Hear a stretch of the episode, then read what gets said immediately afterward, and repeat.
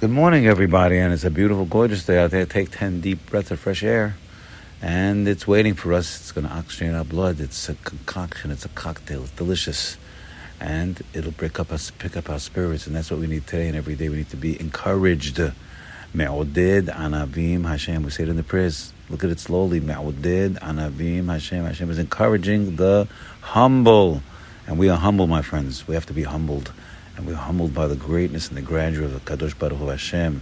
He's doing everything from us. That certainly should and would humble us when we realize how great and powerful and kind He is, and it'll bring us humbled in His in a, in gratitude is the word humbled in gratitude. So now that we're humbled, we can go and, and appreciate what He's giving us and be in a positive attitude in everything we're doing today and every day because He is behind us. He is the wind at our sails, and He's doing everything for us. Right now, we are uh, actually, today I want you to re- uh, recognize that uh, they say thunder and lightning. I don't believe in the weatherman, but they're saying thunder and lightning. But when, when you do get that opportunity, and we're going to in our lifetime hear thunder and lightning, we shouldn't let it pass us by. The idea is to take advantage of the opportunities, and thunder and lightning is a big opportunity. The Gemara tells you thunder should, should, should these things should iron out the the crookedness in a person's mind. Akakamiyun la shebalev should iron it out. You get a little frightening, a little fear. should iron us out and make us see, see in a more straight manner.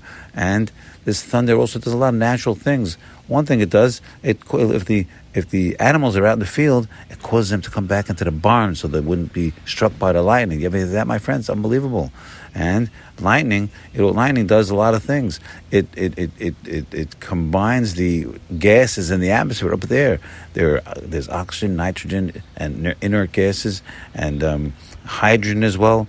And it's it's bringing that electricity into it, combining, and it's bringing down nitrates in the rain, the the the, the lightning, the electricity is bringing nitrates and nitrates. That is fertilizer. We're getting fertilizer on the field. Could you imagine? Think about that. So when it's lightning and thunder, just think about some things. It also should remind us of of Matan Torah Ma'amad Har Sinai. On Har Sinai, there was thunder and lightning. So when we think about that, think about thunder and lightning. By the way, that's a mitzvah of thinking, mitzvah of remembering, to score, mitzvah zechira, to remember, oh, to remember Matan Torah. So when you have that thunder and lightning and you think for a second of some of these thoughts, that's what they were created for. They're not to create. Uh, just don't let it pass you by. Don't say pass the pass the ketchup, please. And you remember Matan Torah. When you remember Matan Torah, you are doing a mitzvah asem Torah. We should be remembering that all day long. That's supposed to be the, the, the greatest event that ever occurred, Matan Torah, that Hashem appeared, and Hashem put his, his presence with a cloud and thunder and lightning and, and all kinds of things and, and smoke, smoke and all kinds and, the, and, and earthquake in order to shake us up. To shake us up, and Matan Torah shake us up, and that we should have it in our veins, in our in our persona, in our in our lexa, in our in our minds. Uh, forever, and we have it. And that's why we're here today, my friends. We're here all those days. We're here today after 3,300 years as a result of our Torah. So, again, let's not let it pass us by.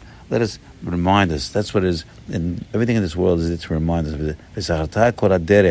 Should remember all the journeys.